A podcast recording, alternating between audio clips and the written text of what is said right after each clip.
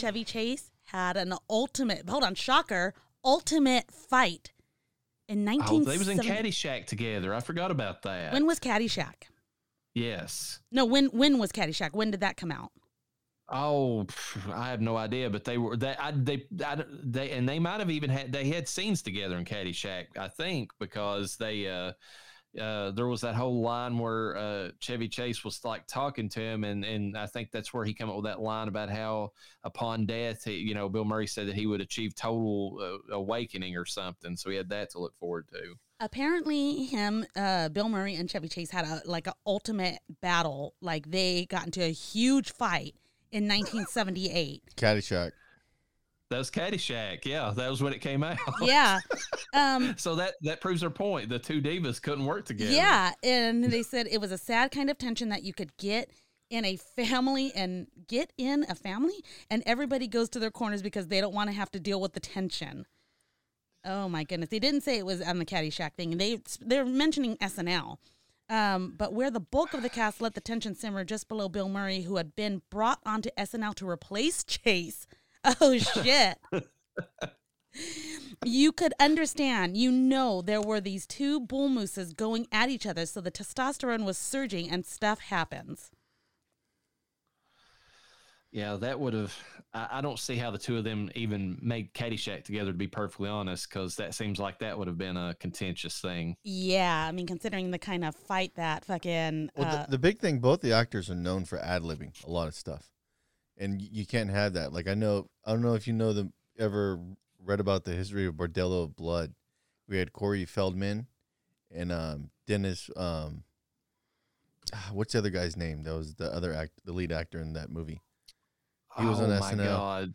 Dennis. Um, you know what I'm talking about though, yeah, right? Yeah, I do. I'm- Hold on, I'm looking it up. And they had a giant Yeah. contention because they were both known for ad libbing, and then the Dennis Dennis got used to getting mad at Corey Feldman. He used to walk off the set all the time. Dennis Miller. Dennis Miller. Dennis Mc- yeah, I would Yeah. also like to point out that Angie Everhart was in that movie. Yeah, she had amazing. She- I think she showed her she- titties off. yeah, she was smoking in that movie. Yeah. That's, that's the only good thing about it. Yeah, that, other than that, that movie was horrible, man. But when you're a young boy watching that, you're like, this is amazing. Yeah. Uh, John Candy turned down the role of Lewis Tully. Oh, thank uh, God, another character, not Peter Venkman. uh, because his ideas for the character were rejected. According to Ivan Reitman in the DVD commentary, among Candy's suggestions he wanted for the character, he wanted the character of Lewis Tully to have a German accent and to have a pair of Schnauzer dogs. And no one felt the German accent was appropriate for the character. And since there was a dog, and there was already dog imagery in the movie, i.e., the terror dogs, they felt having Tully have his own dogs was a little, bit too, little bit too much. You, Okay. you know what I could see John Candy playing? Thinking of that is the role is a role that uh, Rick Moranis played. Yeah, I just thought about that too. I was thinking the same thing. I could actually see him pulling that off, like a goofy, weird type of businessman.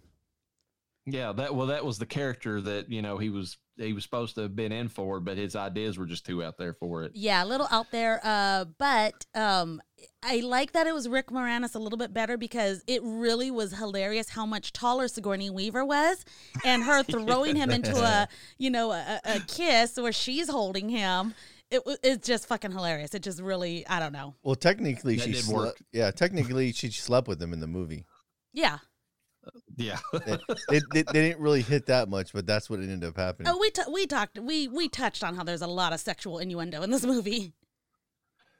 uh, Gozer was originally going to be played by Paul Reubens, Pee Wee Herman. Oh shit. Um, Oh, he would have did that. He would have did a good job, I think. Uh, uh, in the original script, Gozer took on the form of uh, Ivo Shandor, the Ghost Building's architect, who uh, started the original Gozer cult. Um, and uh, Ivo was uh, described as a pale, slender, unremarkable man in a business suit.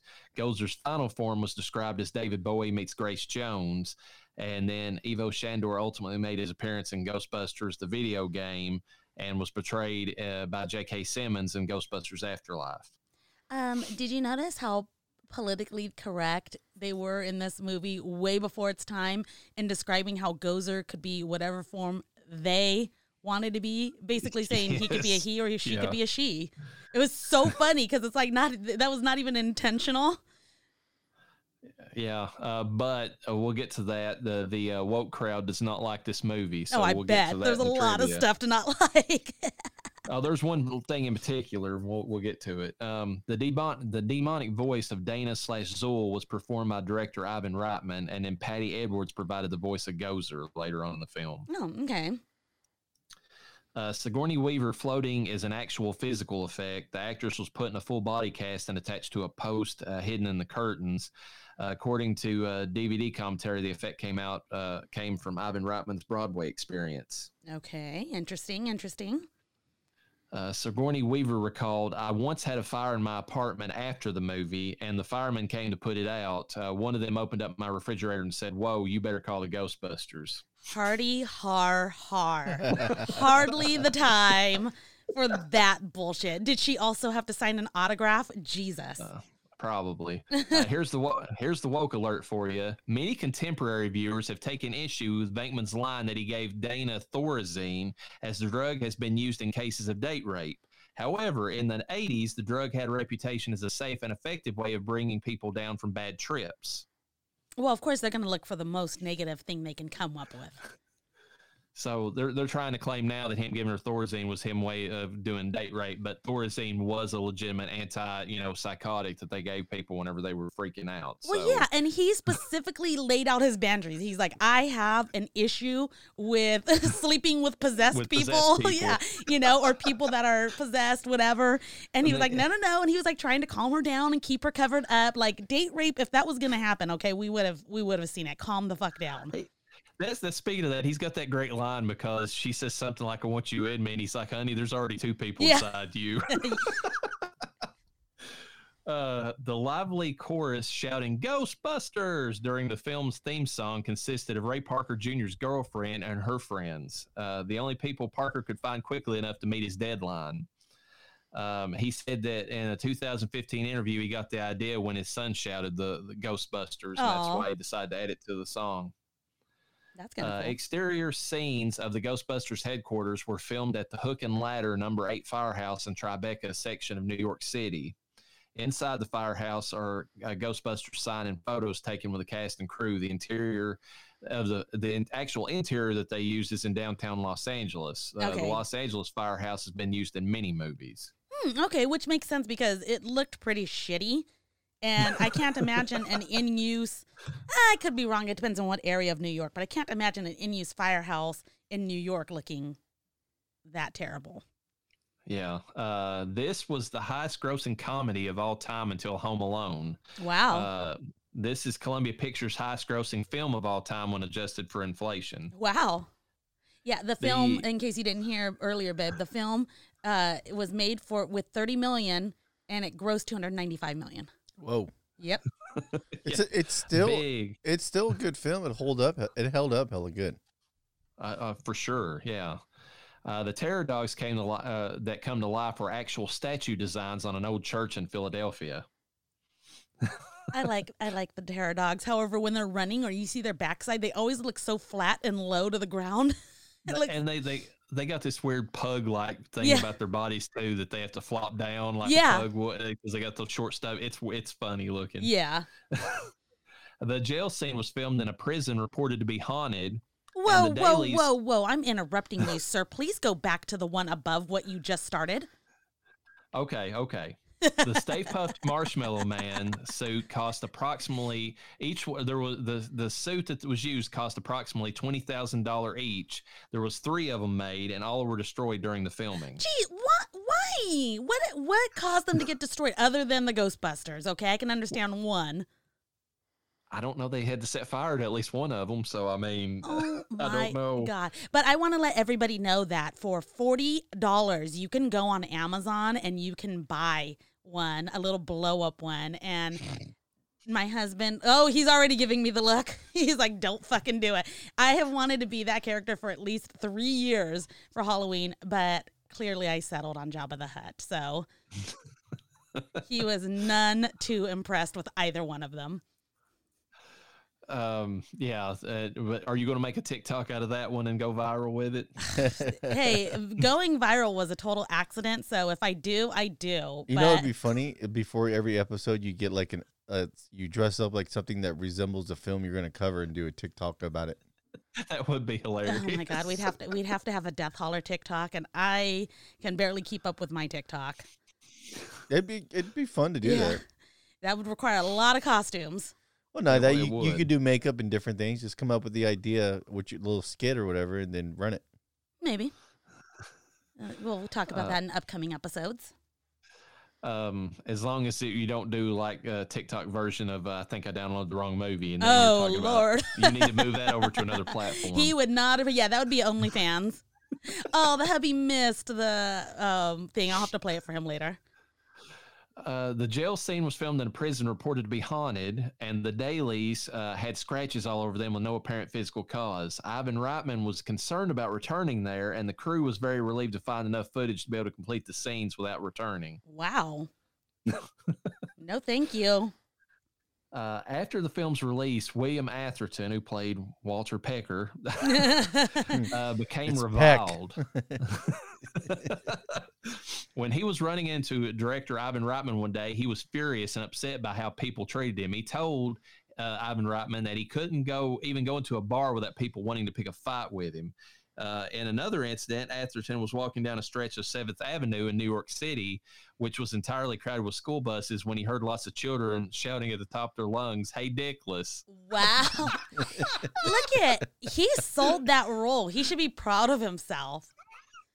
But that's like I told you, he was in three films where he played a total ass. Like in Die Hard, he's like the worst character in the movie. Like he's a total asshole. I told you he had resting dick face, so you know. he does. He, he entirely does. Um, this film was originally intended for an adult audience. The cast and crew were surprised to find that children loved the film as a fun fantasy adventure of scientists battling supernatural threats with cool backpack weapons. Uh, this is what led to the cartoon series, uh, The Real Ghostbusters, and was the reason many adult elements, such as smoking, were downplayed in the sequel. Remarking on this, the smoking, uh, we did ecstasy, says Ramis. wow. Oh yeah, they're they were party animals. All those guys were. Um, yeah, but that, I just thought that was funny because like somebody said, well, if you didn't smoke in the second movie, what'd you do? And he's like, we did ecstasy. That's just that's such Okay. a good line. Uh, the proton packs were much heavier than they looked. Uh, some were heavier than others, uh, depending on what scene dem- what the scene demanded. According to Ivan Reitman, none of the actors enjoyed wearing the packs, but Harold Ramis complained the least. Reitman wouldn't say which actor complained the most. However, he did strongly imply it was the diva Bill Yeah. Murray. Oh, So- hold on. We are so surprised right now. Okay, wait. What was the purpose of them being so heavy? They could have gotten away with making something light. And then I understand if one of the scenes required the lights to be going off and stuff like that, where it's a close up. Yeah, you're going to have a slightly heavier one. I, I have no idea. And then, uh, but it's also like a callback in the second movie. Whenever Rick Moranis puts his pack on, he's like, "These are a lot heavier than they they look like they should be, or whatever." You know, he's got that line whenever he suits up as Ghostbusters, and it's a callback to this movie. Well, I'm or to that, curious. you I'm curious if that that was an ad lib uh, line. Maybe. It, It well, they a lot of them ad libbed in this I, film. I, that's what I'm saying though. I'm, Yeah. I got a feeling that that might have been. well, yeah, and they But- look heavy to put on too. You can tell that they struggle when they put them on. I think that might have been why they wanted them to be practical, but why they had to always be practical is a whole other s- situation. Why they couldn't be styrofoam or some other thing. Yeah, and they had to Um, run with them too at times. Yeah, but it pl- it works with the movie because you get the realism of what it is. I guess so. That- that- to me, like little things like that go a long way in a movie to really sell what the what they are. Well, but they're actors. They should be able to sell it on their own. Yeah, but the way the way it carries on their body, it shows. So if the weight didn't represent it, It- like to me, It does because you kind of see them slumping with it, like they were struggling yeah, against. the and humping it, so- around, carrying it. Like if they were just carrying it, it was like like they were carrying a, a balloon. It it wouldn't it wouldn't seem as as it didn't it wouldn't have the same feel. I think. The uh, one other thing I wanted to say, since we're talking about ad libbing, and we'll get to it a little bit later with the the reboot, the, I mean, even though these guys improvised a lot of these lines, I mean, Aykroyd in particular, I think stuck with his, and like he also like you know gave them like a format to work within. That makes a huge difference because if you're like that Phil Lord and that you know Spectre guy who allow just ad libbing ad libbing through you know to actually make the script up while they're on camera, you get shitty movies that way. Oh yeah, So absolutely. I think that they And I did a good job following at least some sort of. Yes and no because I mean if you if you look at uh what's it called that Larry David show on HBO, that whole show is ad lib. They know what the end's supposed to be, but they just work it out in real time. Yeah, but that's still having some sort of form. No, no, yeah, I mean, it's like wrestling. They know the end, but they don't know what's going to happen all the way in between.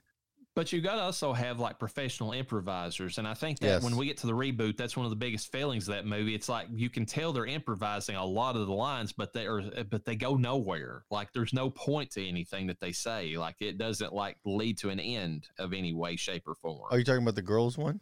yes. Yeah, it Yes. just proves that guys are funnier than girls. or at least when uh, they needed better ad libbers. Also, I'll say, you know, um, let's see. Uh, Aykroyd's original version of the script began with an ectomobile flying out of the Ghostbusters headquarters, and Ivan Reitman was the one that suggested it was better to show how the team got started as opposed to just going straight into it. I mean, yeah, it definitely added to a good sequence of how things were going. I mean, you get the general idea that okay, Aykroyd had to sell his house, or his dad's house, to get a loan so that they could have money to put the stuff together. They had to buy the building, they had to buy the ghetto ass car, and then they had very little cash. But the one thing they missed was obviously what I had mentioned earlier was putting together the you know the trap and the blasters and things like that. It's just like they just Uh, had them. I I think that background information works good, especially when they were when they were buying the house, and then you had Bill Murray and uh and uh Harold Ramis trying to talk down the realtor Oh yeah. about how junky it was, and Dan Aykroyd comes sliding down the pole. He's like, "We'll take it. This is amazing." No, yeah. No, that was good. Ruined the entire. eh, But it shows you a lot about the character in that moment. Like, oh, this guy's kind of adult in some areas. Yes. I- Oh, go ahead. Well, and I also like that line when we were talking about the mortgage too, and, and, you know, Oh, yeah. Just throws it out there. He's like, everybody has a third mortgage these days, and then like you know, Spangler's like at nineteen percent, your mortgage, you just going to take you to what your, you- I think he gives like some amount. It's going to be like eighty thousand dollars a year just for the interest on it or whatever because of the, hu- I mean, you know, the huge interest rate he got. Speaking of that, my how the mortgage rate's gone back up now. Yeah, it's uh, history repeating itself. It is. Uh, we're getting back to that early or late seventies, early eighties crap again. So, unfortunately, um, Kymberly Herrin, who plays the Dream Ghost in the movie, aka the Blowjob Ghost, uh, had to have a mold made of her body for the form-fitting rig that allowed her to float. According to Herrin, the prop tech putting the molding plaster on her was reluctant to apply the plaster to her breast. She grabbed his plaster-filled hand, placed it directly on her breast, and told him to get over it. oh darn, he must have hated that. Yeah, I think she was like a centerfold or something too. So I mean, you know, they. Uh, I, I'm sure that was the worst thing he ever had to do in his life. you Oh, know. poor guy. Just like all those movies that poor uh, Donnie G has to watch, you know? yeah, I feel so bad for him. Um, in rehearsal, Bill Murray teased Yugoslav model Slavitza Johov or Jovan about her pronunciation of the line "choose and perish." It sounded like Jews and berries to him, and he'd say, "There are no Jews and berries here." that would not go over very well these days. Uh, no, no. Uh, Harvey Comics creator Casper sued the producers, claiming the ghost in the logo was too close to the Casper character Fatso. Oh my The god. court, the court ruled against them, stating there was only so many ways you could draw a ghost. True story. Yeah, Way like to go, that's courts. insane. uh, it's uh, people always want to try to get some money off something whenever they see that's popular. It's ridiculous. Um, sound designer Richard uh, Beggs made the ectomobile siren sound from a leopard snarl that was edited, pitched, and otherwise processed in analog. Oh So Whenever really? you're hearing that, "Reow, reow," like that, That's that kinda whenever cool. It comes roaring in. Yeah, I, di- I didn't realize it wasn't an actual siren. Yeah, it's kind of weird, and you can kind of hear it whenever it's got like the weird, like long, drawn out uh, siren calls it makes. You can almost like you know hear like the bass that it is kind of an animal coming out of it. See, and that's such an iconic noise. Like if almost anybody was to hear that noise in the other room, you would automatically identify, oh, Ghostbusters. Yeah, exactly. I mean, it's it, it just it's it's the movie. I mean, it's the Ectomobile. Even, even then, just the cartoons. There's years of hearing the cartoons, and it's like that. Uh, that scene's always awesome. They come burning out of the out of that firehouse and just get sideways, and all you hear is a siren going off. Something about that always made me want to drive my cars like an idiot. Wow. I can't I can't remember because watching all these back to back, they all blend. They, some of them blended together, but I can't remember if it's in one or two. But I think it's in one. There's a scene where uh, Murray's sitting like next to Aykroyd whenever he whips around the corner, like you know, cuts through a light and people are honking at him, and Murray just gives him this look like Jesus Christ, you're going to kill us, you know. I think it was the second one. anything, He just gives him that look, you know. Wow. Uh, the Stay Puft Marshmallow Man scene is the final in in the final film is uh, as it was written in Dan Aykroyd's original treatment exactly as he wrote it. Uh, Ivan Reitman was frightened as at the step uh, uh, audiences had to take and and how and and how believable the creature was. This was his biggest concern at the first screaming or screening of uh, at Columbia Studios at the time. They only had one shot of the Marshmallow Man, the one between the building uh, and of the monster's head. It was enough to make the audience go crazy with laughter while filming the final scene. Uh, the ending wasn't completely worked out, and Reitman recol- uh, recollects that the crossing the streams idea had come up somewhere in the screenplay prior to this, but using that to kill the Marshmallow Man uh, came through uh, working out the scene on set. Um, because he was he was basically talking to me. So let's so let's talk about this marshmallow, says Ivan Reitman before explaining it was actually uh, shaving cream. Um, huge laundry bags full of shaving cream were dropped on the people on the set. And before the big drop, William Atherton uh, asked Reitman if it was going to hurt. Reitman simply said, "I don't know," because they just dropped big old bags of shaving cream on Yeah. top of them. Uh, menthol shaving cream was used, and as a result, at least one person did have an allergic reaction. So there was that. Reitman states that people had more of a problem with the limited amount of Marshmallow and Bill Murray than they had with the fact that the Ghostbusters survived at the Marshmallow Man, that there was a Marshmallow Man in the first place. Of course, the idea of Venkman being covered much less than the other Ghostbusters was obviously Murray's idea. Oh, big shocker. face, Yeah. You know.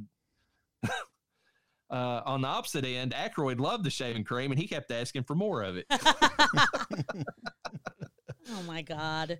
I can just imagine him just being a big Sorry. kid on the set. Like he was just, I'm, I'm sure he was like, just, you know, like bouncing around everywhere. Like him in that, going down that pole was probably him in real life. Like, Oh, you know, yeah. during the whole filming. One hundred percent, and like he helped create this. Like this was this was his baby. So not only did he get to create it, he got to participate. Much you know, much like uh, what's his name? Raymond is that his name? Ramis. Yeah, Ramis. So, uh, yeah, they probably had a good old fucking time. So that's that's all the cherry picked uh, trivia I have for that film. Do we do we mo- want to move on to the cartoon, or do we want to give our ratings of the original Ghostbusters before we move on? We could do all of them uh, at the. We could do, I mean, one and two at the same time. I just can't do, you know, Afterlife or the six, 2016. Okay, okay, we'll do some. we'll do the first two movies then. Whenever we get done with it. Okay. So, The Real Ghostbusters uh, was a cartoon that ran from September 30th, 1986 to October 5th, 1991. Um, the some of the famous voice actors that were on the show, Lorenzo Music, who played Venkman at least at the start, and we'll get to why he it changed, uh, is also the voice for Garfield. So if you hear Peter Venkman and, uh, sounding like Garfield, that's because it was the same voice actor Which is funny because later Uh, on in life, Bill Murray played Garfield. played Garfield, which is hilarious. uh, Maurice LaMarche, uh, who play, is the one who plays Spangler, uh, is also the voice of many, many people on Futurama. Uh, you can hear him as a lot of the aliens on that show, but he's the one that does the voice for Spangler. Frank Welker plays Ray Stantz in the show in the cartoon. He was also Fred on Scooby Doo, Okay. um, and he was the voice of Slimer, so he played dual roles on the show. Uh, Dave Coulier, yes, Uncle Joey, uh, played Venkman later on in the show. And of course, he's also the person who's supposedly the inspiration for You Ought to Know by Alanis Morissette. He was a muse yes. In a very bad way, But. in a very bad way. That was a very spiteful song. yes, it was. Uh, and then Laura Summer played Janine, at least in the early part of the show, and we'll get to some of that trivia about that. Uh, and she was also uh, her other major thing that she did was she was a live action. She was in the live action horror movie uh, Girls Night Out, which is kind of a very unknown slasher about like this guy who dresses in a in a mascot teddy bear suit with knives attached to the fingers and goes around killing these girls in a sorority. And rounding out the cast, we have Arsenio Hall, who played Winston. A big shocker. I'm surprised they didn't get Winston to play Winston. Um, well, there's some trivia about that too, and Okay. it fucking sucks for Ernie Hudson yet Oh, again. So, fuck, dude. Um, so in 1975, uh, Filmation, the animation company behind He-Man and the Masters of the Universe, produced uh, The Ghostbusters, a uh, 1975 live-action series about two men and a gorilla who hunt for ghosts. What? Yes, it's very bad. Don't ever try to watch it. Okay. Uh, Columbia Pictures had to buy the rights to the title from Filmation. Uh, Filmation capitalized on the film's popularity by producing their own cartoon called Ghostbusters in 1986, based on the earlier series. It was just a cartoon version about two guys and a uh, and a gorilla going around hunting, and it was very badly done animation. I mean, like Sounds I, idea that bad. sounds horrible. like, what does the Um, gorilla do? Uh, it basically uh, just, I mean, got upset and you know beat on things a lot. I mean, it literally it was a gorilla. It didn't really have much of a point to the show other than being a big goofy gorilla and you know kid and supposedly it was to make the kids go, ah, funny gorilla. You know, uh, weird bad concept. It was the 70s. I mean, come on. Oh my God. I am lucky. Oh God. This is terrible. Let me see. Fling yeah, around. it's bad. It's bad. Just let me see an image. Um, Oh my god. to avoid confusion, the animated series based on the film was called The Real Ghostbusters, and it came out the same year as the shitty, you know, Ghostbusters cartoon. Yes. There's the Filmation Oh, cartoon okay. right there. Yes. So that that's why they call it the real Ghostbusters. Yeah. it's like that's why- today on Twitter, the real such and such with a blue check mark. um, the real Ghostbusters, uh, Ghost R Us, is uh, about a group of uh, fraudulent, uh, 1986 is about a group of fraudulent Ghostbusters trying to steal the real Ghostbusters business in Thunder. Uh, so that must be like a cartoon or something they did. okay. Um, the characters of Spangler and Venkman originally looked like their film counterparts, but they were changed for fear of being sued over the likeness rights. Um, Stantz and Zeddemore were never designed to look like Aykroyd or Hudson, respectively. Um, the reason that they have different colored outfits in the cartoon is because in an episode called Citizen Ghost, which took place immediately after the events of the first movie, um, had them uh, their original uniforms were supposedly covered in some kind of uh, psychic ghost energy from where their fight with Gozer, so they had to be destroyed. But of course, Venkman, being lazy, didn't do as he was told, and spirit energy within the clothing created ghostly versions of the Ghostbusters.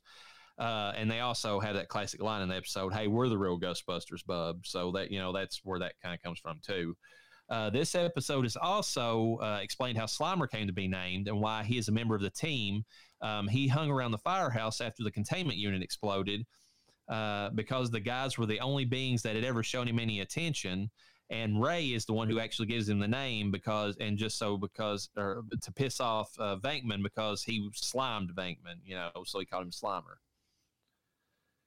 Um, you all have Yeah. any comments on any of that, or I mean, not in terms of the trivia itself, other than the fact that I really wish that they played this on the current Saturday. Oh no, after school cartoons is what the kids were watching on uh, Vizio, Vizio, or what? Not Vizio, but what's that TV app that we have? Pluto. Pluto, because they do play a lot of classic cartoons like this. And man, I just remember, I mean, I was that typical 80s kid sitting in front of the TV on the floor waiting for my cartoons to come on. And this is one of the cartoons that I was watching. You can actually watch it for free right now on Crackle. Oh wow. Uh, okay. check it out. That's kind of um, badass.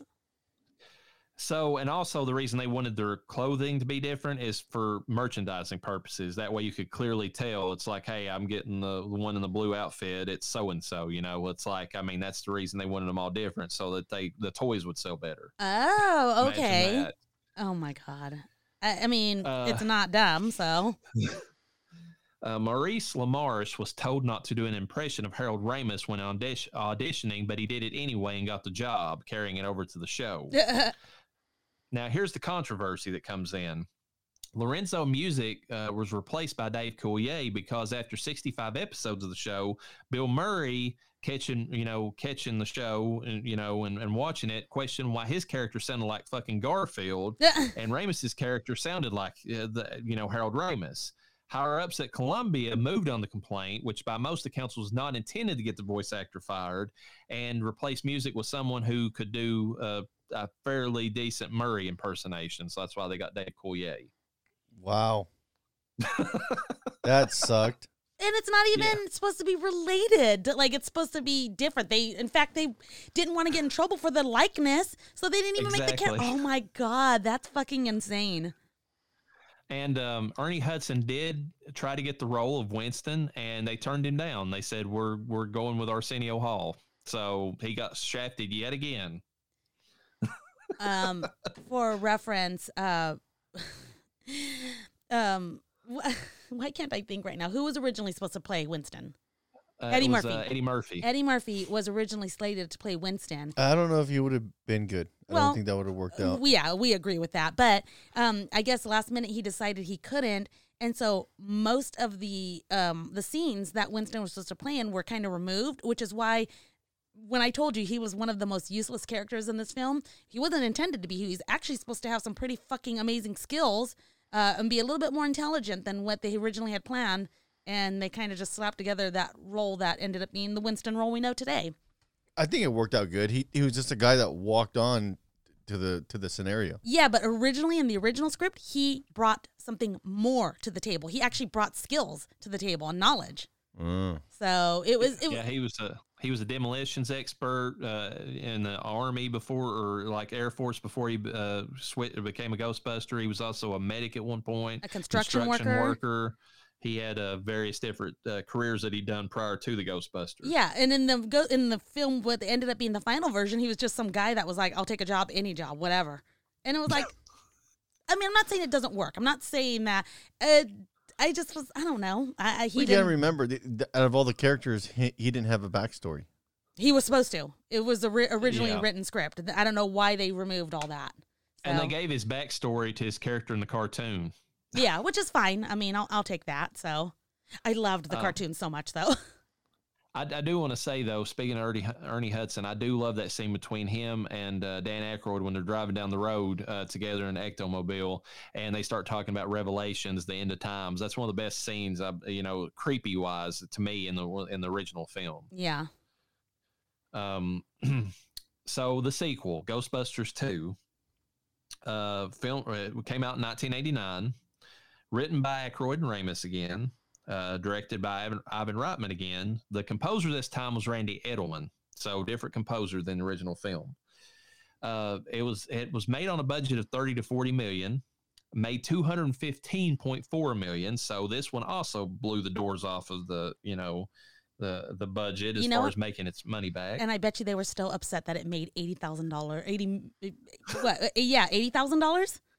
Yeah, eighty thousand dollars less than the original. I bet you they were pissed about that. Yeah, they were probably like, what, "You're going to do this? We're going to have to cut." No, actually, they were hankering for a sequel, but we Oh, yeah. discussed that the reason why that didn't happen. Um, so principal players, not going to repeat them, same ones as before, but we've got a couple new faces this time. We have Peter uh, MacNicol, who's playing Dr. Janosz Poha. Uh, Janosz, I believe is how it's said. Janosz Poha, who is an OCD uh, art restoration expert unwanted crush, uh, and he's a patsy for an undead Carpathian warlord.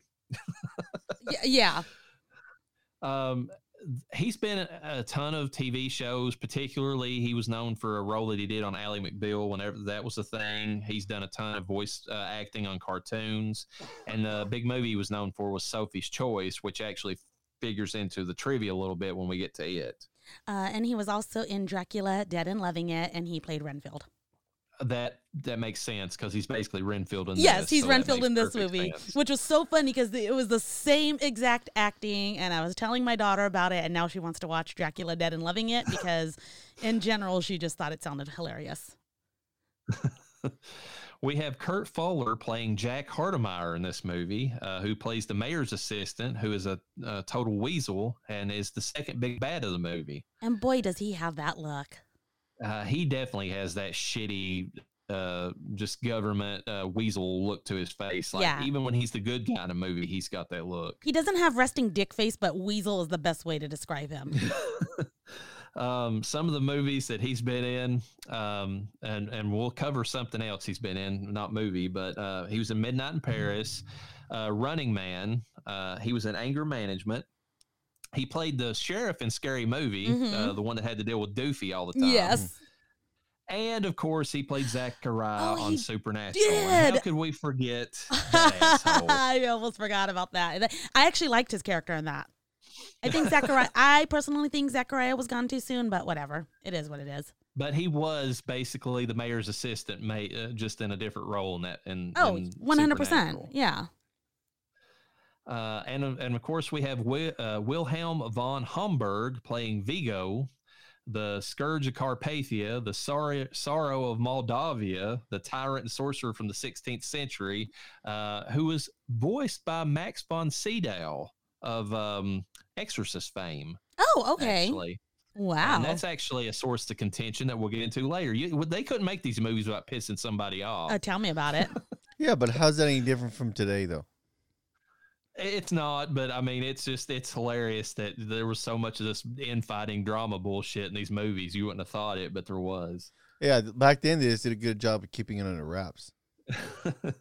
uh, of course, he was also in Die Hard along with Reginald VelJohnson, who was actually in uh, the first movie, I believe, that was the one that was letting him out of jail. Reginald VelJohnson played cops in nearly everything back in Oh. those days. Um, but he was in Die Hard. He was also in The Mouth of Madness. Oh my God. Noah Um, loves that movie. It's a good horror film. It's one of my favorite movies. Has that Cronenberg type feel, over the top, weird, mind bending.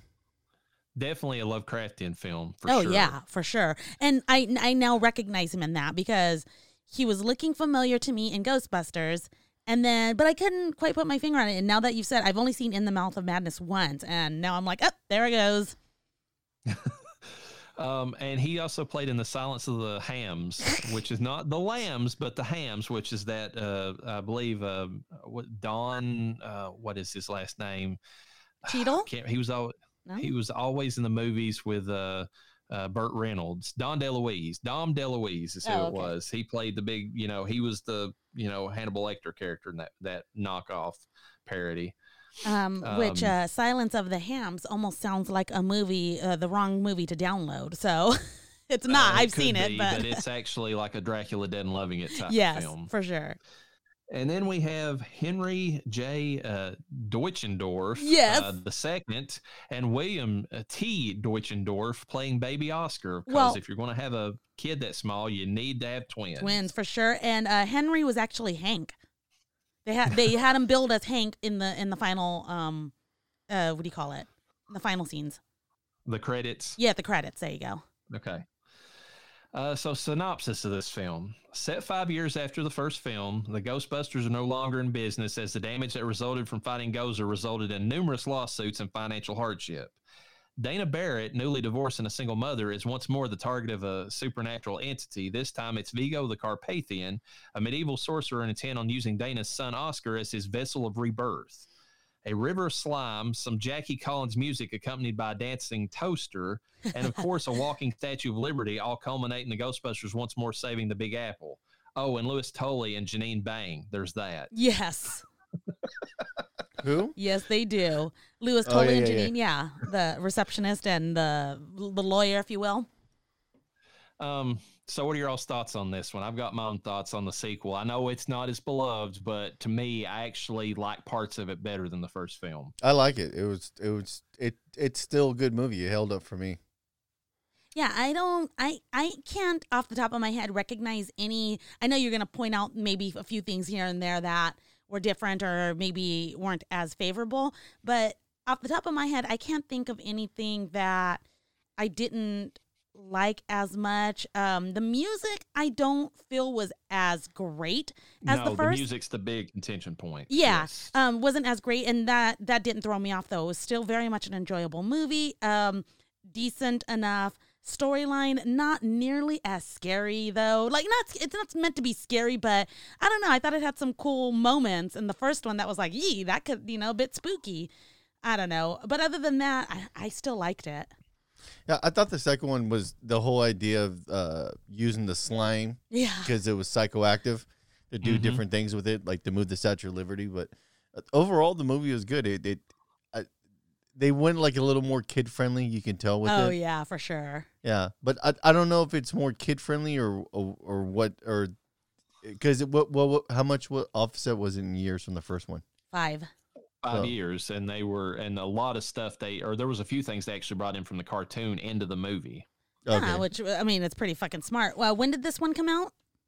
Uh, 89. 89. Okay, and the cartoon went through 91. Okay. Yeah. Um, I actually think there are scenes in this that are, to me, uh, they're, they're better scary moments in this one than there is in the original movie. I feel like the original movie is more like, uh, you know, like a blue collar, you know, uh, comedy in a lot of places with a few things like toward the end with Gozer and all that being the creepy parts of it. Where this movie has like, you know, scenes in the middle of it uh, where they're down in the tunnel, especially with the, like the heads on the spikes. Oh, yeah. and- yeah, and the you know and the Winston and stuff like I mean it, it to, the atmosphere is a little bit you know to me a little bit scarier at, at times Yeah. in this one and the and in the first one yeah, like, like with Um, the, that that whole scenario where they're down the track and that train comes. Oh yeah, that was cool. I like how uh, he was like, "Hey, did you get the number?" As it ran right through Winston. Uh and then um I don't and then there's certain I, there's certain things that I just I, I like about the movie like the design of some of the ghosts because uh, you think back in the first movie they didn't have a whole lot of different ghosts in the movie it was you remember Slimer uh, I can't remember if it's in the first or second movie because those blend together. Whether the running ghost is in, I, I- I want to say one. He's in the second two. one. Second oh one. God, was he? Yeah, he was running. It's Which that I was like, that ghost wasn't even doing anything to anybody. no, but they had to catch him just because he was making people uncomfortable. So. Oh, good lord, that is ghostus. Okay. Um, but in the first movie, there was the cab driver that was kind of creepy. That was the Oh, that was good. driver. Yeah, I did like that one. I was like. Um, but uh, they had the whole scene with the Titanic in this movie. I love that scene. oh, Like, that was actually really cool. Yeah, I and I don't remember that until I saw we saw it today. Um, and you know the ghost that looked really good in that scene, the Scolari brothers. I love design for those, and and that comes into the Blues Brothers again because they were designed to look like the Blues Brothers. You Oh know, my one tall and skinny, one short and fat. You know. yeah? That definitely um, had to be a Dan Aykroyd thing then. Oh, Well, for yeah. sure. Yeah, it, for sure. Um, but you have the Scolari brothers. You have uh, one of the creatures from the cartoon, the bug-eyed ghost. That's the one that's got like the. Uh, it, it's kind of toward the end of the movie, but it's like got the. Spa- it's got like the claws and like the, the big giant bug head or whatever that kind of flies out. Yeah, Um, there, I, I feel like the there's better designed ghost in this one. Uh, that's I thought I the one you just it. described. I thought that was in the original one too. Um, I could have no, there, sworn. there wasn't. There was a lot of those like purplish uh, pink lights or whatever that you know was in the first movie. Hmm. Okay. Um, they they definitely use their budget a lot better in this one. And uh, but the music that that's the contention for me because you go back and listen to it. The first one's got that classic music. It's got that that synthesizer, creepy synthesizer song that we talked about. Yeah. But the second movie is this like horrible. I mean, just absolutely awful. Like uh, late What eighties. are you like, talking about? I love Bobby Brown, man. Oh, Oh, my man, I God. couldn't- Okay. The, the the there's three good songs in this film. Okay, and that Bobby Brown one is. We're not saying that's terrible, but we're talking about like music that was like that was created for it. You know. In general. I, I don't know. I personally didn't. I mean, I'm not a big fan of the, the Bobby Brown stuff in it. I feel like it's out of place. I thought, me. yeah, I mean, well, they okay because Bobby Brown was so getting so big at this time. I mean, he had that badass album that had come out that had done so well.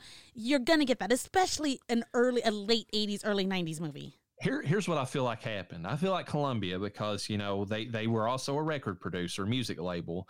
We're like, hey guys, this is going to be a big tent pole movie. We've got this Bobby Brown guy, you know, that's that's going to be, break big. Let's put his, you know, some of his shit in your movie. And I feel like that's what happened with this one. They toned down the composing part of it, you know, the the creepy like composed music uh, that that helped the first movie, and then they they put more pop songs into it. And um I feel like that was Columbia trying to sell records more than anything. I mean, yeah, because they always get it.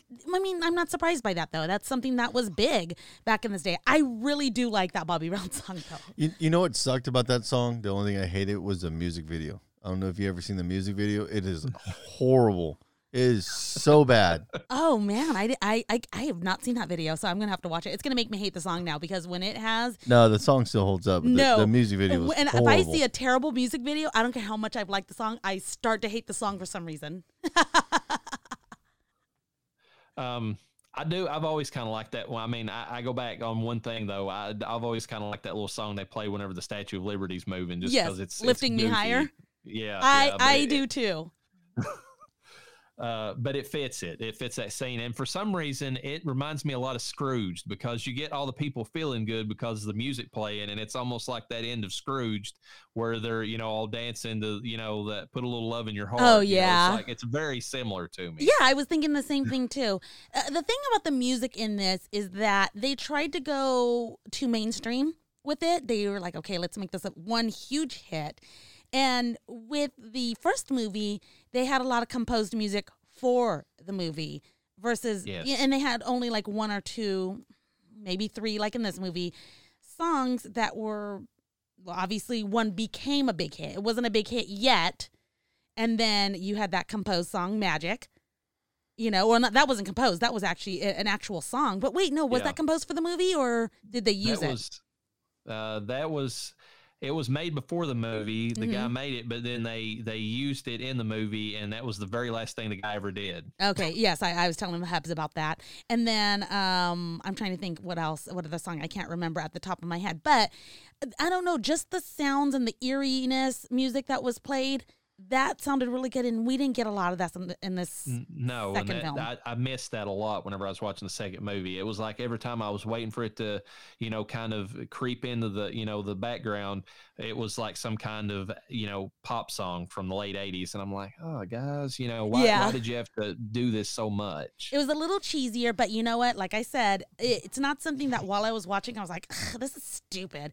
I still very much was able to enjoy the film, but it is something that is not to go unnoticed. I'm not gonna. I, I'm not gonna disagree with you. That Bobby Brown song's not that bad. It's just I didn't. I mean, like you listen to it, and I'm just sitting there thinking, I'm like, I wonder how how much better it would have been with if it was composed music during this scene, you know, or something, you know, as Yeah. opposed to like you know what they did. But um, do you all have any other thoughts on the movie? I feel like the bad part about the second one, and the, probably the reason it gets such a bad rap, is a lot of beat for beat re- redos of the first movie Yeah. like you know they they get arrested again actually uh, arrested and locked up two different things uh they're they have the whole scene where they're in the mayor's office again Mhm. fighting with his you know asshole assistant in this case versus walter peck in the first movie um there there's a lot of the similarities there you know Yeah, it was Um, pretty much the same shit, different day. Um, but you know, I think adding the element of the slime and the underground tunnel, and uh, at first I didn't understand why they had Sigourney Weaver clearly go through quite the relationship drama in a very small amount of time. I mean, she went from being in a relationship with Peter to getting married, having a baby, and getting divorced. Like, wow. Yeah, but I don't think that's that idea is too far off. When you It's live, not, When you live in a major city. No, it's Um, not. And if case anybody ever wondered, there's like uh, I think Reitman confirmed in like some kind of behind the scenes commentary that the guy who is Oscar's father is that guy that's in the first movie. Whenever Peter Venkman and Dana are talking in front of the uh, Oh, uh, or or actually, or is it in this movie Uh, the- when they're talking in front of the uh, the fountain? the fountain. It's the first movie. the, the first movie, and then the guy behind him is um, you know, kind of giving him the stink eye. Yeah. that that's Oscar's dad. Oh my god. Okay, I mean it make it makes sense.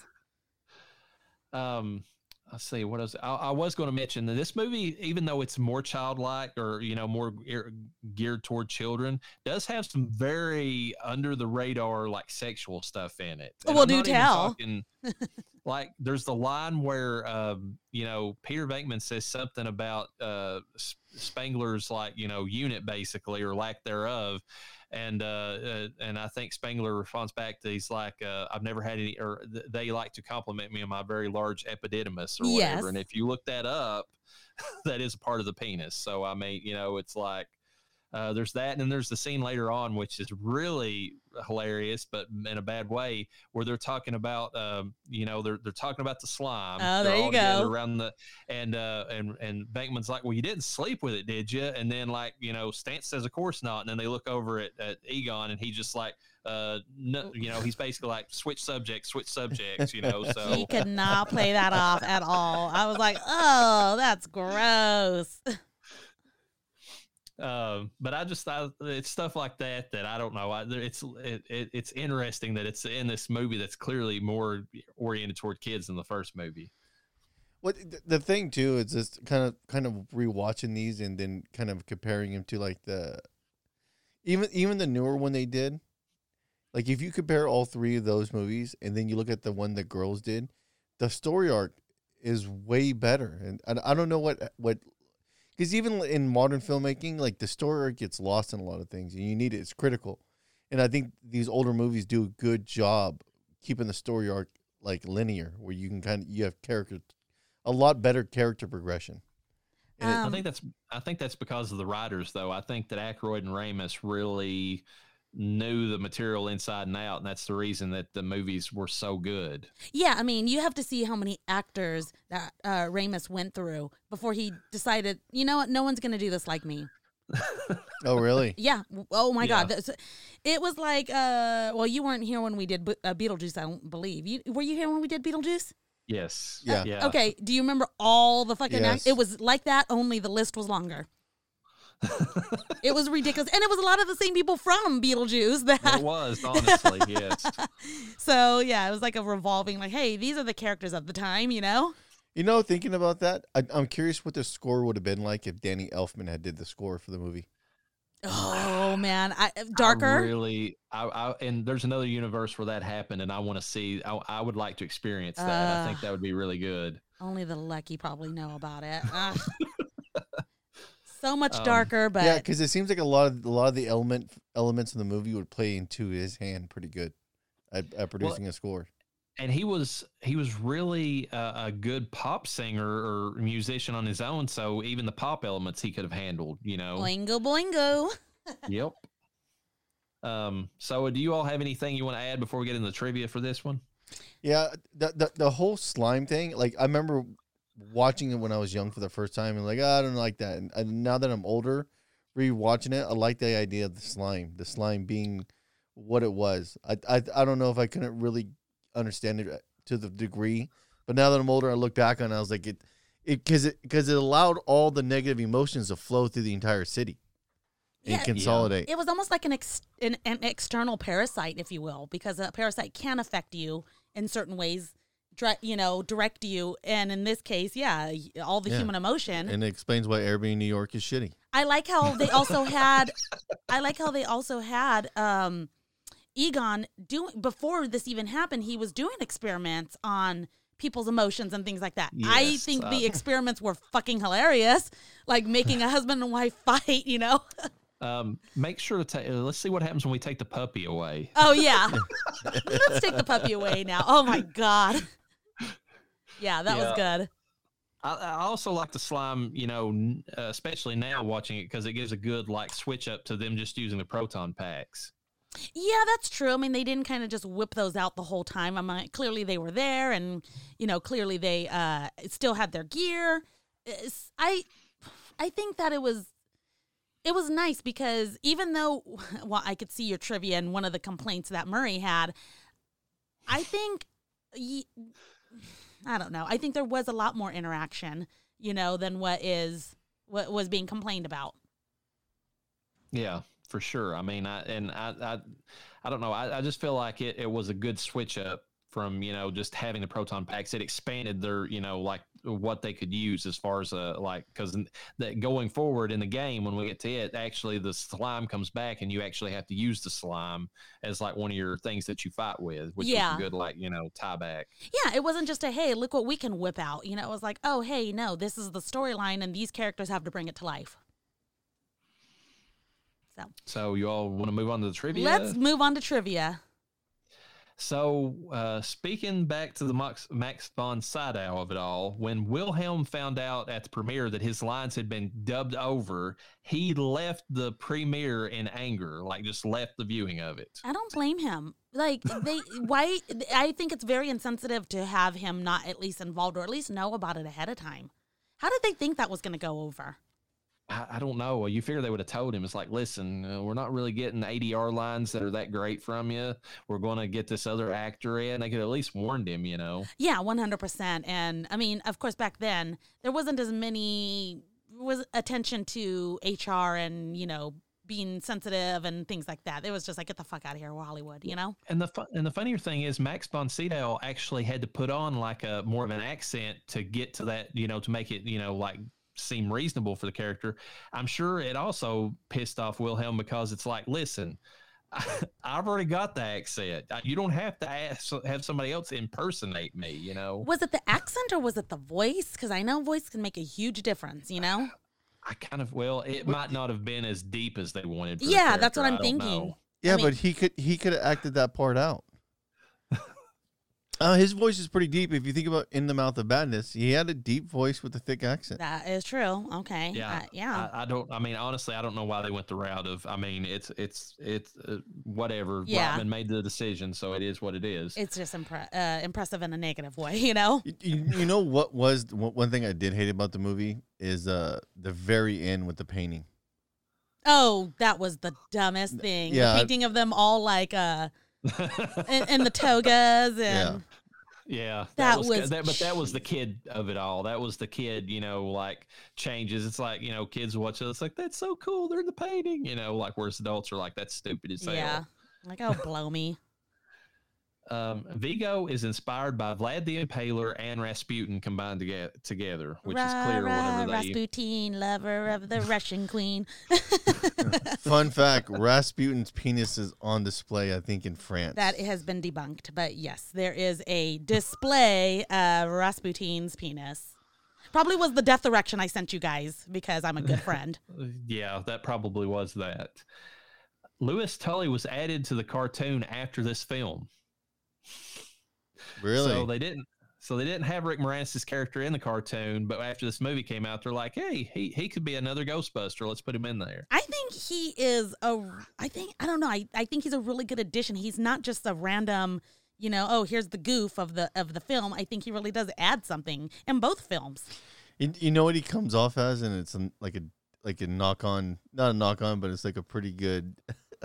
I don't know if they could pull that role off. He comes off as that like a, a like a Jewy penny pincher, like nailed that character of like the stereotype which you would think from the first He- movie to the second movie. He really does in the first movie because he keeps talking about how he like saved money. Oh, by yeah. buying, like cans of whatever, and it's like yes, when he was having his party, I was just I Which was is funny laughing. I because those lines like, were all ad libbed, by the way. oh really? Every single thing Yeah. at that party, he ad libbed. Yes. But I was laughing now because if you try to pull that that kind of character off, I think people would get offended. I'm offended. Yeah, I'm I'm surprised there was an outrage over over his uh over his role over that. Oh well, my! s- Well, speaking of getting offended, uh, it was Peter uh, MacNicol who came up with Janosz's voice or accent in the and and his origin story. Uh, the character was originally written as a lackluster villain named Jason, and uh, th- uh, he based his accent off of Meryl Streep's accent in Sophie's Choice.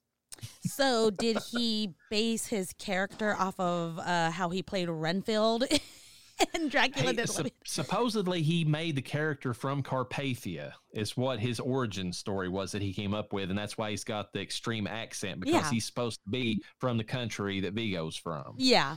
And it's so funny, like thinking about Ally McBeal and the character he played in there, where he was just using his normal voice, and it it's always funny when you see a character do an extreme version of a different, of of like something different. like you know, what it always got me with Brie with uh uh, with Brie Olson from the Marvel universe when she was Mhm. uh playing the Scarlet Witch in the first the um uh the the one where she was developed in that uh Marvel movie. I'm trying to think of the name off the top of my head. Damn it. Not Brie. You're talking about one of the, the you're talking about the Olsen. What's Yeah. her? No, yeah, Olsen, yeah. Yeah, I, I don't know her first name, whatever it is. But like that role she played, it was horrible watching her try to speak like a Russian. Oh yeah. It was, and then It's she backed crin- off of it and made it. Yeah, it was cringy. It's like, oh my god, what are you guys doing? Oh yeah, yeah, yeah. But I- like, I, I, ne- but like, I never felt like that when the, that role he played in, uh, Ghostbusters too. Like it, it never felt like a cringy. He- Yeah. He he sold the character of a foreigner like dead on. Like oh I- yeah. It's, He it's what you want to get. I'm just saying, like, if you're going to go back and you're going to say, you know, like, I'm sure people get offended by that. It's like clearly he's, you know, like, you know, making up, you know, but it's it, the, his characterness seemed more natural than uh, the character of uh, uh, from Perfect Strangers. If you know, if you know what I'm Yes. referencing, Bartasky or whatever his name was. It was like that one seemed a little bit more out there than uh, than Janosz. Uh, the sequel took so long to come about because of Bill Murray. Uh, what? he took a sabbatical from acting and was pissed off at the head of Columbia Pictures. It was only after another person took over as the lead and negotiation and and and the the new lead of Columbia did uh, negotiations before he would agree to do this movie. he holds some motherfucking grudges. He does. Holy crap, man. He held a grudge against Ramis until literally he was on his deathbed. They got into a fight, so they never did any other movies beyond together. And it wasn't until Ramis was on his deathbed that Murray was like, oh my God, I'm sorry. Yeah, and I don't even know that he time they- apologized. He's probably like, I'm sorry that we fought and you were such an asshole. from the time that they did the Groundhog Day movie together until the heat was Oh on his really? deathbed. I didn't know. I didn't Yeah. know uh, Harold Ramis was involved in Groundhog Day. Yes, he was involved in a lot of movies. Yeah. Uh, Bill Murray was also disappointed with the film, saying it was too much special effects and too little of the actors' characters. What are you I talking uh, about? Very much disagree with that. Yeah, so do I. He states it was not in the film they were originally pitched or the one that Ramis wrote, but they had to make do with what they got. Oh, Mr. Uh, ad lib my own lines. I'm pretty sure No, okay, that's look not at, the truth, the whole truth, and nothing but the okay. truth. Did he have the same opinion about uh, Steve Zissou aquatic uh, under life movie? Like that movie was nothing but stupid CGI stuff. I have no idea. I, I, he was just, I mean, I, you, you, uh, the weird thing is, you hear these stories about Bill Murray, like randomly meeting people on the street, like hanging out with them, being like the coolest guy ever. And then you hear these stories about how he was as an actor, and it's like they're, it's like he's got uh, some bipolar issues or something. Like Well, either that or- different. Either that, or he had a disdain for the industry.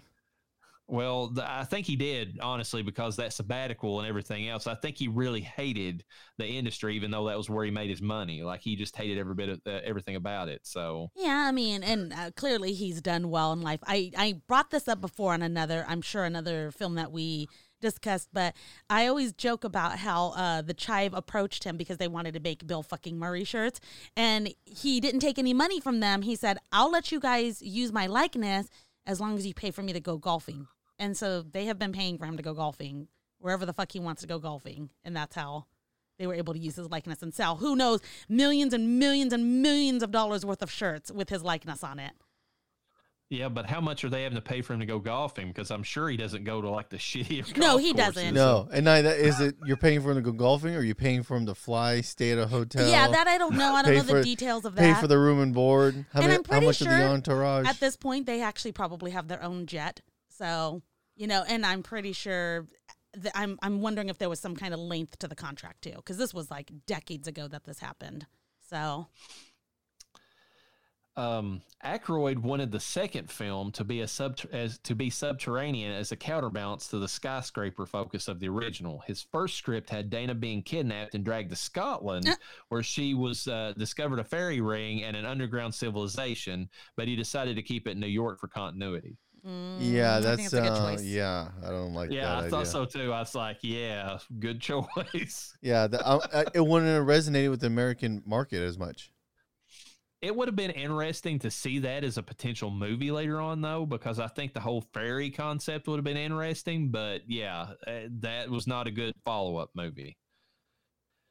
Uh, Reitman blamed the movie's chilly reception on a change in audience demand uh, because uh, he's he kind of blames that Tim Burton's Batman was released like a week after this film, so people didn't necessarily want the the fantasy, you know, like you know, goofy, you know, uh, high spirited stuff. They wanted the darker crap because you know. Well, not what that, but that Batman- Batman movie was hella good. Yeah, boo frickety who, right, man? awesome Batman movie. And that had uh, Danny Elfman's score, so that Yeah. also contributed Yeah. to making that movie. And you know what? You still grossed two hundred and fifteen million dollars. Calm the fuck down. It's I don't know. You you- you hear this with Hollywood. They they get all this money and then they they turn around. They're like, we just did such a horrible job. We're going to have to can this whole thing. it's like, what the fuck are you guys smoking? Like that's a success. Yeah, uh, Like- it, is that the total numbers as of to as of like current day? How much they've made on the movie? from what I've from what I've seen, yeah. That's So, uh, video maybe at the time sales. it didn't. Its video sales and everything. I, I'm- I'm sure, yeah, that it's probably, but it's well, it was box office, so I don't know. Maybe uh, maybe that doesn't take in the. I yeah, because video sales. weird. Everybody had those movies growing up, so like the video sales of that, and now that we all had apparel, Ghostbuster like uh, toys and stuff like that. So I'm curious how much how much market they did make in in bringing it out there. Yeah, that's true. Uh, during the montage sequence after the courthouse scene, when the Ghostbusters sign is being put up, the sign maker's phone number, 516 374 2340, is visible. This was and still is the phone number for Five Town Neon Service Incorporated, also known as Johnny's Signs. Uh, That's actually I'm pretty curious cool. how many calls he's gotten over the years. I'm, I'm wondering too. That's kind of funny. I wonder how many Ghostbuster signs he's been asked to make. Yeah, It's probably a shit ton, I'm sure. which Wow. probably probably did good for his business. Yeah, I wonder. I'm gonna Google that. I want to see how they're how like how they're doing. You know? The movie theater that is oozing slime is playing Cannibal Girls, a 1973 film, which is also one of Ivan Reitman's early films. The movie Uh, stars Eugene Levy from American Pie.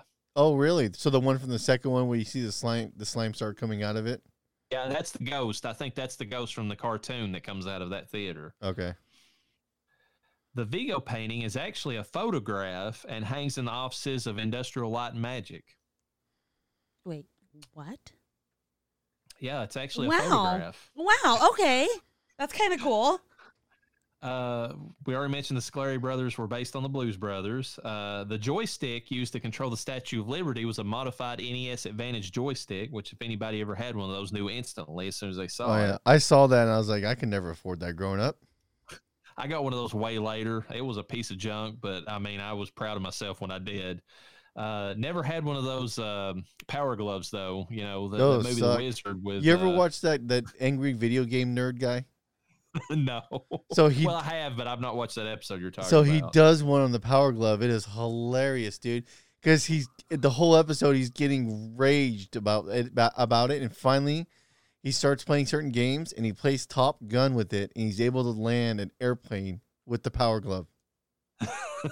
Which, if you play Top Gun, you understand it's almost insane to land an airplane in that game. Your jet, it's almost impossible to land a jet, and he pulled it off with the most clunkiest type of controller.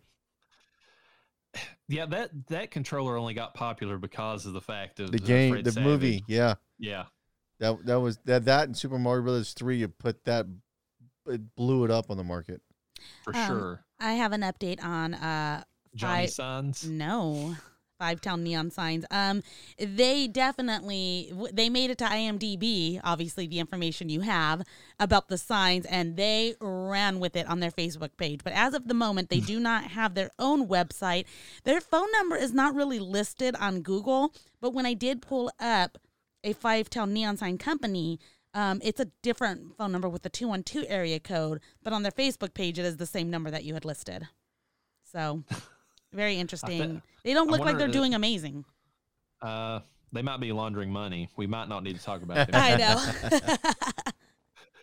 the first Ghostbusters, um, this is the first Ghostbusters movie to use CGI effects. So all the effects in the first movie, as great as they are, are all practical and in camera effects. And it's the slime in this movie that's CGI. oh. I mean, it looked pretty realistic considering What? What about when they fell into it? It looked fake as hell.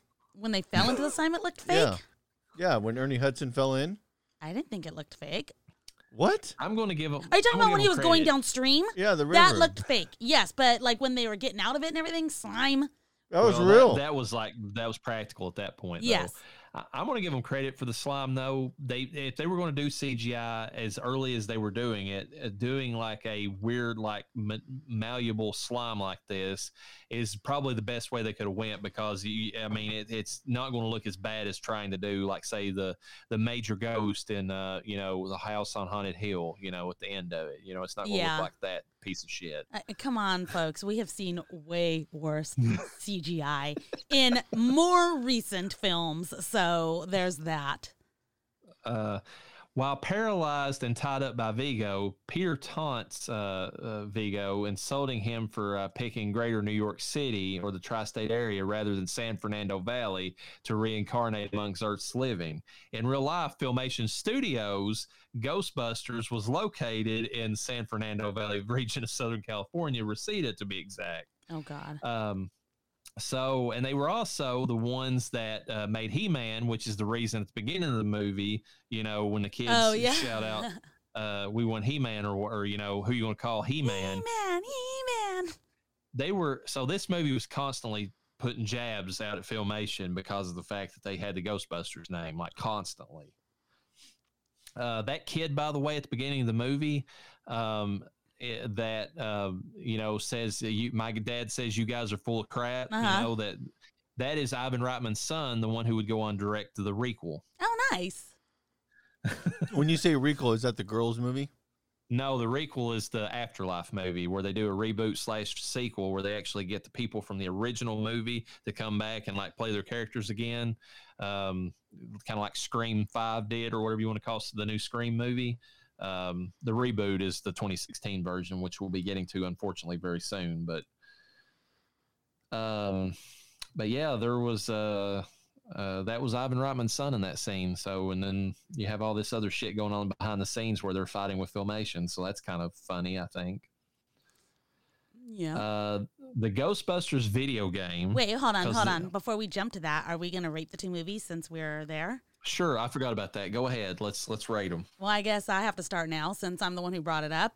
Yes, you do. So, uh, without saying too too much, since we've already kind of discussed our likes and dislikes, I'm gonna give one a four and a half because overall it's just a classic, timeless, fun movie with a great fucking soundtrack. Um, wish it did have like more scares to it because I think you can have scary and fun together. Um, so which is why it's For not sure. a five. So that's my feeling on part one. Part two, I'm gonna go with a three, only because it was a lot more kid friendly. Music wasn't great, uh, but overall, still an enjoyable movie and a movie that you definitely have to see after watching part one. So wow. what? go on. I give both of the movies a five slimes up, And hands down. Those movies are down. those movies are like time capsules of of of America to a degree. Like I, I think That's they true. I think they do a very good job of encapsulating the era in both the movies because there is within the 80s there was giant jumps in the culture and both the movies I think reflected that from the idea of the smoking from the first one to the, to the smoking in the second one and a lot of other different things that took place and I think they did a really good job of not only nailing the the story and everything but nailing the culture at the moment too And uh, the I- culture of New York for sure. yeah big time For sure, yeah. because the 80s late 80s was a bad time in New York Uh, real, but they call it the rotten apple for a reason. Yeah, and not only that, but in the movie they know it. Like he's like it's every Amer- New Yorker's God given right to be an asshole. yeah, that's what the mayor said. I love that line. Yeah, it's very true. Yeah, I I thought they did an amazing job of of, of knowing not that the, the nostalgia of how movies can be timeless, and not that, but the era that it was in. They did an amazing job. Yeah, I gave the first one almost a five. To me, both of them were fives. I mean, there's slight stuff you can knock the second one for, maybe like a four out of five, but for the most part, it still sits high on the. the it was a well written story. I mean, there's always holes in anything. I think, but for what the movie was, it nailed what it was supposed to do. So for the Hubs, it both movies were fresh as fuck in the in the rotting rotting corpses scale. Get five slimes up. I would give the first movie a five. Um, it's it's it's a certified classic. I mean, the the script it, it goes right down to the script. It's got one of the best written, tightest scripts of a movie. That if you go back and watch it, I mean, there's no there's no fat in that movie. Like, they- Scripts that didn't get used. yeah, there there was I mean, there was a purpose to everything they showed and it all serviced the comedy, which, you know, was the main focus of it. And it had enough of the the horror elements to kind of offset that, but I mean it, you know, could have been scarier. Yes, I, I feel like the second one was in parts, but it, for what it does, I, I feel like it's a it's perfect. I mean, the music and everything just combined together. The second one, I, I would normally I would give it a four because it does repeat some things. It's kind of a retread, but I'm gonna give it a four point two five because we broke this this thing a while back. You broke it, Urana. So by giving points. uh, you know what? But the part where they where they end up in the mayor's office, I think that's a different scenario from the first one. Because the first one, you had an asshole EPA guy stepping in. it, it thinking different knows- enough to where it's not a complete repeat, but it's it's it's very similar in, in the overall intent of it, you Yeah. know. Um, but I'm going to give it a 4.25 because, the, and the 0.25 is my nostalgia for it. This is the movie I loved as a kid. I, Yeah. You know, everybody goes back and says the first one. The first one to me, I remember things from it, but honestly, it was like, I mean, it was, there's two, going back and watching it uh, as an adult, I love it, you know, but there was too many adult things in it. And I mean, not adult as in the sense of like the sex and all that. There was just like scenes where they were talking about stuff. And I'm like, I don't care. Get to the green ghost again, you know, like whenever I was a kid. Whereas the second movie, like the whole way through, like, I mean, when that thing came out, I mean, I was the sucker for the merchandise and everything for it. So, I mean, to me, that it's it's got the nostalgia points going on Y- for You it. know to me is always a benchmark on how good a movie is is how many times can you can you rewatch it as an adult. And to this movie, you could easily rewatch it as an adult. Uh, both of them for Both of sure. them, yeah. I mean, You, you know what movie to me failed the test of time as a rewatch as an adult, and you probably will agree is Monster Squad. That was atrocious as an adult. it's not as good, but I there's a part of me that's I, I watched that so much as a kid. I Yeah. can't, So did I I. can't hate it. Like I- literally, that was the movie. Every time I went to, if they had it at the local video store, I rented it every Yeah, single it was- time. oh uh, yeah, we when it was on, I was watching that. So Same with me. It, that movie and Rawhead Rex were constant movies we'd rewatch. But even then, like Rawhead Wec- Rex sucked too as an adult. Like I tried rewatching Monster Squad with my kids, and I realized, holy shit, it's not this is Yeah, horrible. What did the kids think about it? Did they think it was It's horrible? amazing. They thought it was amazing. yeah. Okay, because normally they're like, "This is fucking bullshit." Like, no, they liked it. they li- they Especially like the the part where he that- kicks a Wolfman in the nuts.